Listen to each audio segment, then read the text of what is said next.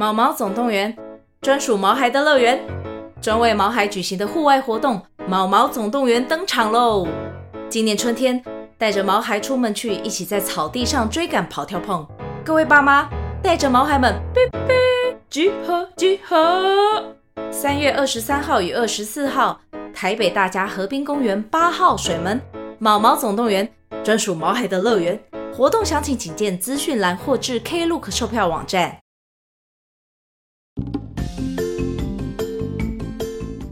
大家好，我是小麦，我是叉贵，欢迎大家收听《三国那些人》第二季决战官渡篇第十六集。过五关斩六将的故事也进入第六集喽。嗯，我们刘关张三兄弟啊，自从在徐州失散之后，还真的是很坎坷哎。嗯，刘备跑到袁绍那边，然后关羽啊却在曹操这里，那偏偏袁绍跟曹操啊又正要开打，真的是很尴尬哎。对啊，而且别忘了。张飞现在下落不明啊，三兄弟彼此都不知道对方的现况，根本不知道从何找起啊。嗯，想想其实很不可思议耶。古代啊，又没有手机，也没有电话，如果真的在战争里面失散了，到底要怎么找到对方啊？嗯，如果是我的话，应该会回到失散的地点附近打听看看吧。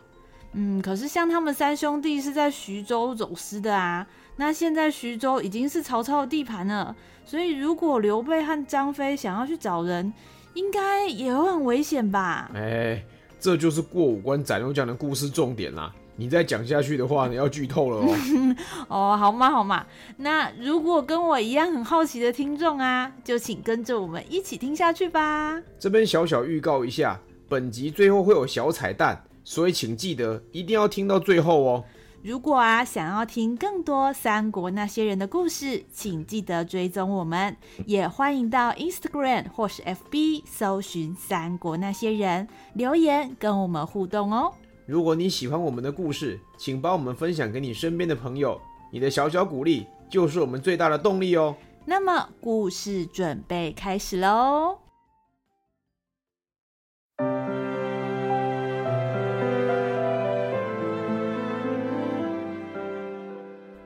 英雄也当过龙套，小人物也能做主角。每周五晚上，让我们一起来听听三国那些人说说他们的故事吧。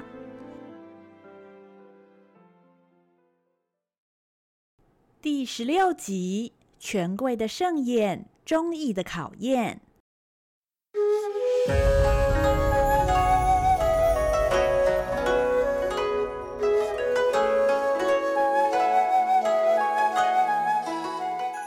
刘备怀抱着忐忑的心情来到冀州，在袁绍的安排之下，暂时住了下来。袁家为刘备准备的宅邸相当宽敞舒适，所有东西一应俱全，还有不少奴仆可供差遣。不过，越是优渥的环境，刘备越是无心享受。他一心惦记着袁绍曾经说要和自己联手一起对付曹操。然而日子一天一天过去，刘备偌大的宅子乏人问津，一点来自袁绍的消息都没有。刘备挂念着失散的兄弟和留在徐州的家人，不禁越来越坐立难安。之前听说袁绍已经大军进驻溧阳前线。曹操也要我把徐州的兵马缴回，我一直以为大规模的战事就要开打了，可是除了听说黎阳战况焦灼之外，就没听到其他动静。我到冀州都快一个礼拜了，袁绍却完全没有联络，不知道他心里盘算什么。这样一天一天过下去，要到什么时候才能阻止曹操？又要到什么时候我才能与兄弟重会呢？就在刘备快要失去耐心的时候，袁绍的长子袁谭忽然造访。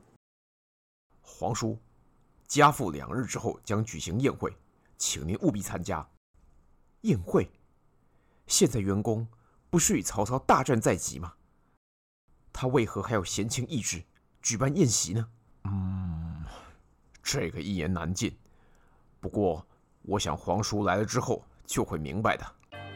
虽然情况依旧不明，但总比停滞不前来得实在。两天之后，刘备忐忑不安地换上了正式服装，前往袁绍的宅邸。只见袁家大宅豪华气派，亭台楼阁雕梁画栋，华丽程度不在话下。刘备到达的时候，门口到内院已经宾客云集。仔细一瞧，来赴宴的宾客穿着讲究，举止优雅，看得出来都是地方上有头有脸的人物。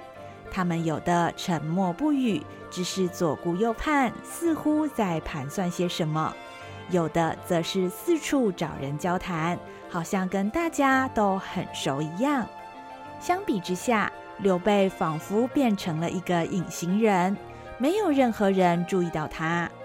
刘备却不在乎，相反的，他默默地穿梭在宾客之间，观察着这些宾客的一举一动。过了不久，人群间突然传来骚动的声音。刘备顺着声音看过去，不出所料，正是袁氏一族的领导人袁绍。哎呀，是袁公来了！袁公真是风度翩翩啊！在随从的簇拥之下，袁绍现身宴席会场。他换上一套紫金绣线的礼服，头上戴着纯金的发饰，加上高挑挺拔的身形，看上去气宇不凡。众宾客鼓掌欢迎，袁绍礼貌地报以微笑，并且挥手向众人致意。他慢慢走向会场中央。在场的宾客也顺势为他让出一条道路。袁绍在宴席主桌前坐定，又再度伸手请宾客们入席。看见了这样不输帝王的排场，刘备心中暗暗觉得不妥，忧心之下，一时间不禁停下了脚步。一旁的袁谭见到这个状况，赶忙过来引导刘备入座。皇叔，您的座位在此，请坐。哦，谢谢公子。见到所有宾客已经就定位，袁绍清了清喉咙，朗声说道：“欢迎颍川的郭员外，南阳的冯老师，还有许多的好朋友赏面光临，让寒舍蓬荜生辉。袁某仅代表袁家，向各位致上最高的谢意。”哎，原来太客气了，信这么说。嗯，袁绍一向最注重地位和排场，但是今天他却不像往常一样称自己为本领导，反而用袁某这种平辈之间的称谓。看来这些宾客或许都大有来头，值得多多注意。今天大家齐聚一堂，本来应该把盏言欢，畅谈风月。但是，此刻袁某的心情却非常沉重。建安四年，对袁某、对各位，甚至对朝廷、对国家，都是不容易的一年。为何呢？一切正因曹操玩弄权术，挟天子以令诸侯，这种行为与当年的董卓如出一辙。若然放任不管，社会秩序和安宁。将荡然无存，届时人民再也没有安稳的日子可过。袁某试问在场诸君，谁能对此视而不见呢？啊，说的太好了，曹贼该死！袁绍的一番开场白让宾客们频频叫好，场面非常热烈。众所周知，我袁家祖上四世三公，世受汉禄。一向以社稷兴亡为己任，如今曹操作威作福，祸乱天下，除贼兴汉已是刻不容缓。我袁绍袁本初，身为袁氏一族家主，自当担下复兴国家之责，讨伐曹操，为民除害。但所谓孤掌难鸣，唯有大家有钱出钱，有力出力，集腋成裘，讨贼。方能一战功成。哎，有钱出钱，有力出力啊！都支持你。宾客们的喝彩声此起彼落，不过，一旁的刘备听到袁绍这些说辞，却非常不以为然。现在的局势会如此混乱，主要是因为诸侯们不尊奉汉室，擅自裂土割据造成。而你袁绍，自圣上回到洛阳以后，明明多的是秦王的机会，但你不但没有任何作为，甚至只顾着跟其他诸侯争斗。严格说起来，你在这件事上也推了一把，又怎么有脸面把这些问题全部推到曹大人？不，推到曹操身上呢？比起袁绍只说不做的行径，曹操为朝廷付出的努力，相形之下还多出许多。对于袁绍冠冕堂皇的演说，以及众宾客阿谀奉承的态度，刘备心里只感觉到一阵恶心。正打算拂袖而去的时候，一位宾客忽然站起来发言：“袁公这番话说得极好，但是恕我直言，你口口声声说要讨伐曹操，可黎阳前线战况毫无进展。我们为了帮袁公募兵，已经投入不少资金。如果一直看不到成果，叫我们如何安心？又叫我们怎么跟你有钱出钱，有力出力呢？”听见这个不同的意见，刘备不禁回头一看，想知道究竟是谁在这样的场合直接质疑袁绍。结果这么一看，却发现这个人似曾相识。这个人我见过，我记得叫做刘勋，本来是庐江太守，后来被孙策所打败，几个月以前带兵投靠了朝廷。算起来。他现在应该是曹操的手下，怎么跑到袁绍这里来？而且，竟然受邀参加这样的宴会，到底是怎么一回事呢？袁绍的宴会上赫然出现曹操阵营的人，究竟代表什么情况？像刘勋一样喊敌营、暗通款曲的人还有多少？这又将对曹操和袁绍的对决带来什么影响呢？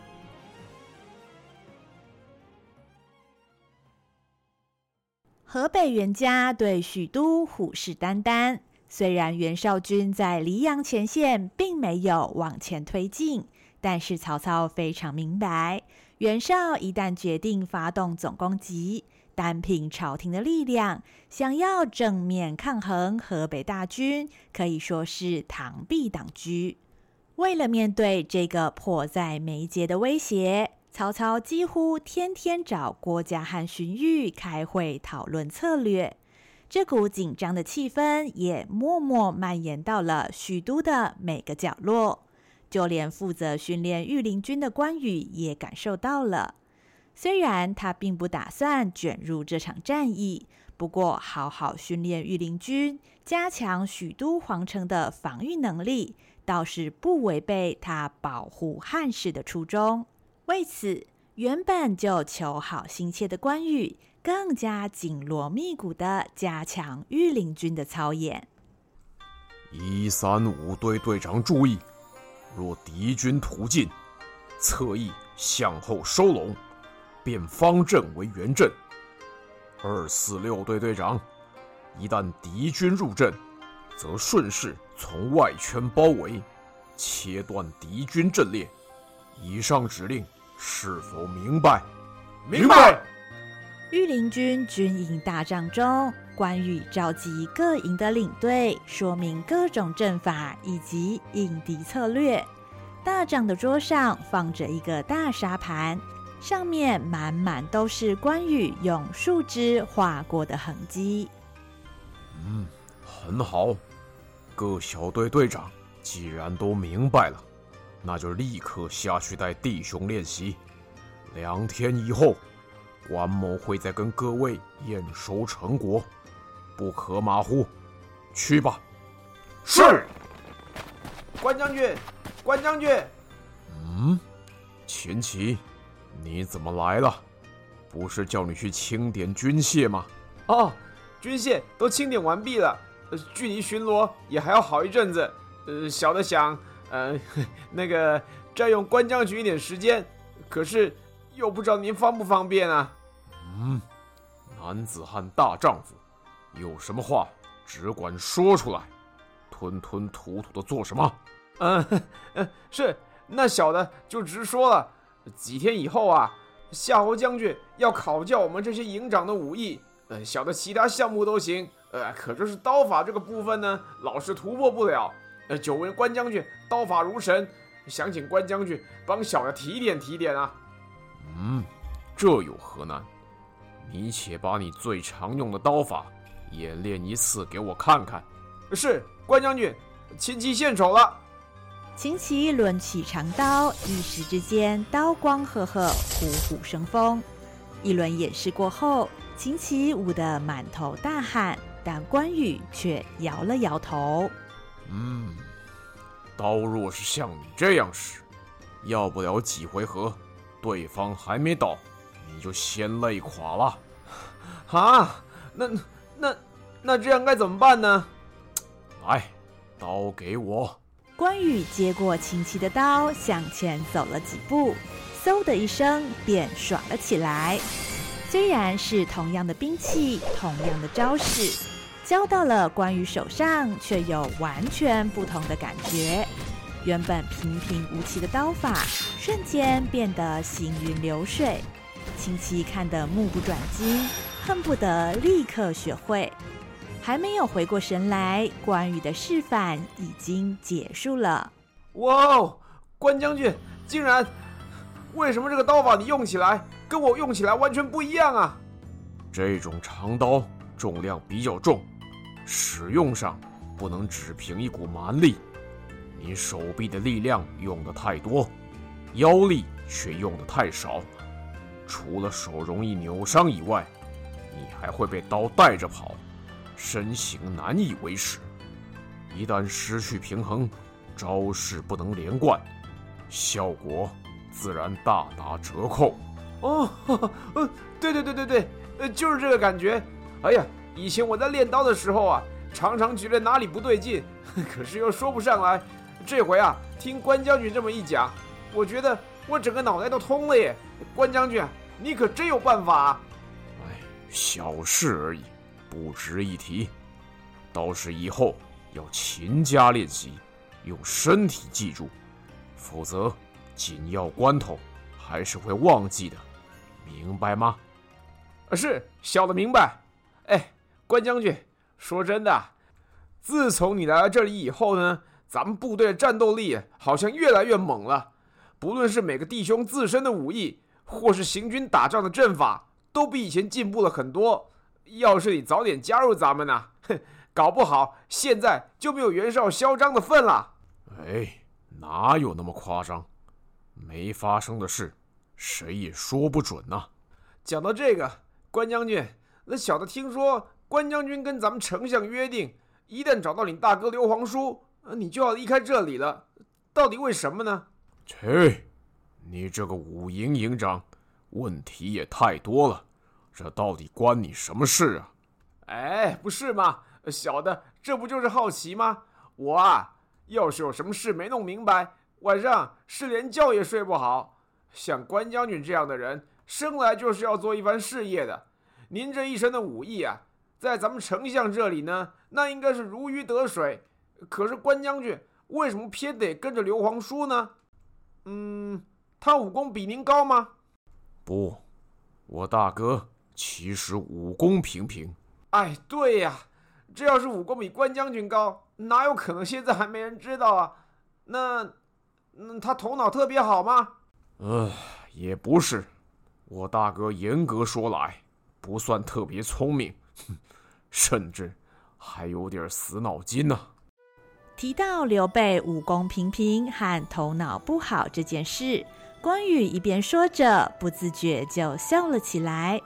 不过这一笑却把秦琪弄得更迷糊了。可是，既然刘皇叔武功平平，头脑也不好。那不就只是一个普通到不行的人吗？这样到底有什么特别的呢？我大哥确实是一个普通人，但是他却敢为了理想，为了仁义，挑战普通人做不到的事情。虽然他常常被人打得一败涂地，但是他却敢一次一次再站起来。或许他是死脑筋了一点，不过在这个世上，关某却只服我大哥一人。他去哪里，关某会跟到哪里。嗯，虽然小的还是听不太懂刘皇叔到底哪里好啊，不过关将军你们之间的义气倒是让小的很佩服啊。我想啊，总有一天，关将军和您的兄弟一定会再见面的。嗯，但愿如此吧。嗯。正当关羽和秦琪聊得起劲的时候，身边经过了一队士兵，其中一名不知道为什么把头盔压得低低的，不敢直视关羽的脸。走在一群军容整齐划一的行伍间，反而显得更加突兀。目光敏锐的关羽一眼就注意到这个奇怪的士兵，心里感到疑惑，不禁大声问道：“那个兵，鬼鬼祟祟的干什么？把头抬起来！”这名形迹可疑的士兵不敢违抗关羽的命令，只能硬着头皮把头抬高。但他的两只眼睛却一直看着地上，似乎很怕面对关羽。当关羽看到这个人的脸，反倒吃了一惊。嗯，你，我认得你，当初骗我开城的那群人，你是其中一个，可怒也。呃，哎，关将军，你手下留情啊！一场无预警的重逢，竟然让关羽勃然大怒。原来眼前的士兵就是那时受了曹操的指使，混入夏培城的奸细之一。主公要我们赶快来夏培求援。我们好不容易才突破曹军的包围逃出来，他们人多势众。二爷，您快点发兵，不然就来不及了呀！啊，老实跟二爷说了。丞相知道二爷有万夫不挡之勇，只能智取，不能力敌。彭城一战以后，你们家有不少弟兄投降，丞相派了几个人假装逃兵，混进夏培城里，然后再趁二爷出门的时候，放咱家部队进城，这才取了夏培呀。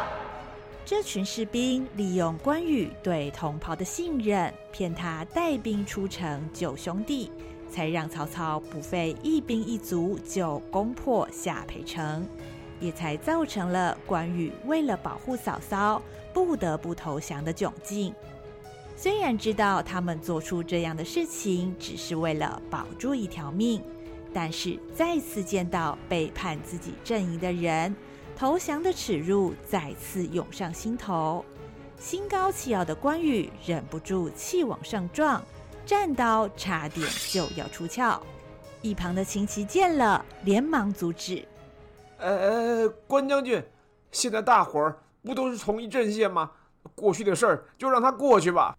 哼，杀这种不讲义气的下流货色，只会弄脏关某的刀。你，哼，随便你怎么讲，反正，反正你你就只打得赢我们这种货色而已啦。想杀就杀！你说什么？我我我说错了吗？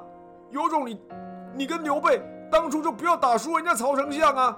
还讲义气嘞？义气是可以拿来干嘛？我要是讲义气的话，现在也是一样死在小沛城外面了。我知道你看不起我，但至少我现在过得比以前更好。我只后悔没有早一点投降曹丞相。刚刚听你在那里炫耀。说刘备有多棒，我差点就吐出来了。他根本就是个出一张嘴的大骗子。什么桃园三结义，你们是拿我们这些兵的命在玩游戏了。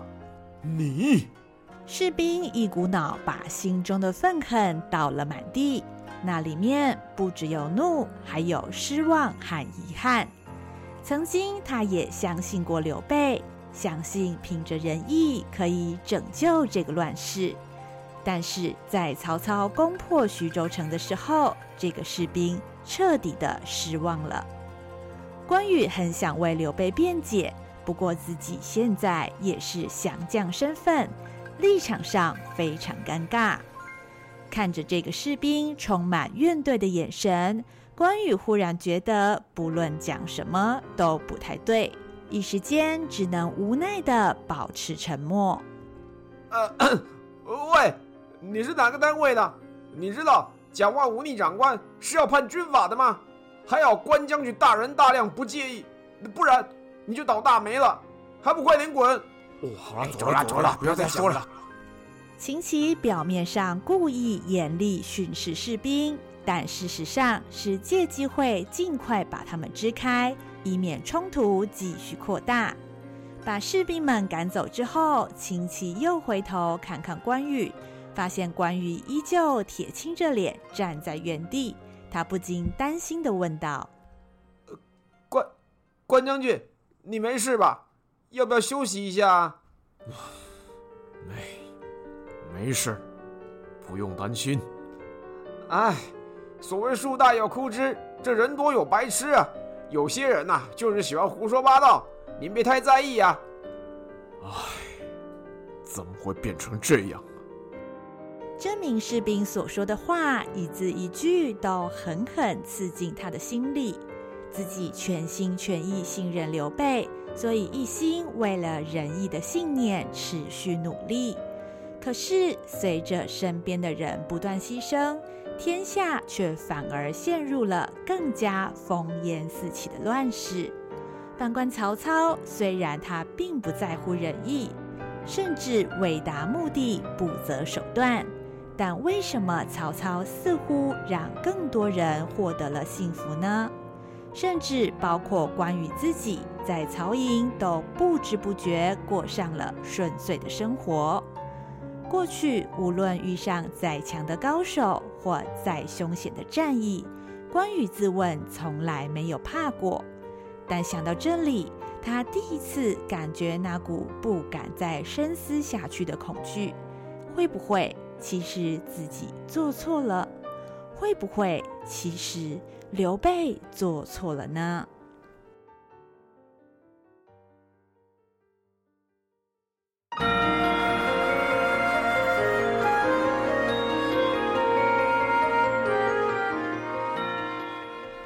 参加袁绍宴会的刘备，首次见识到群贵云集的世界，他该如何在这团迷雾中找到方向呢？身在曹营的关羽，偶然陷入了自我价值的冲突。如果过去支持自己一路走来的信念是错的，那面对动荡不安的乱世，如何才是拯救世人之道？在曹操和刘备之间，自己又该认同谁呢？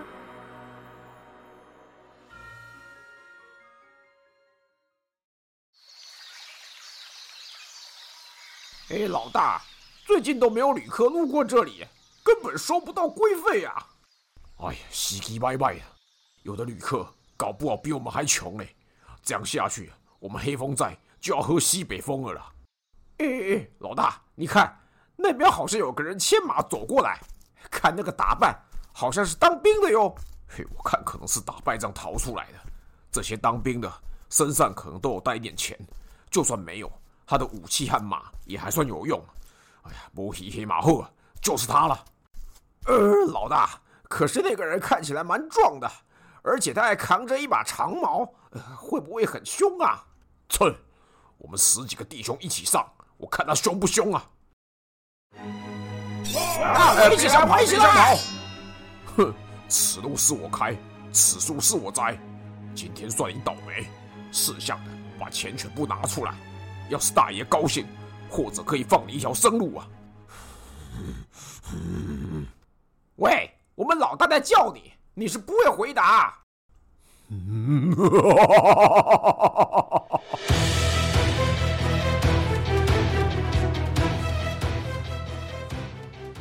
下一集，黑风寨与山贼王。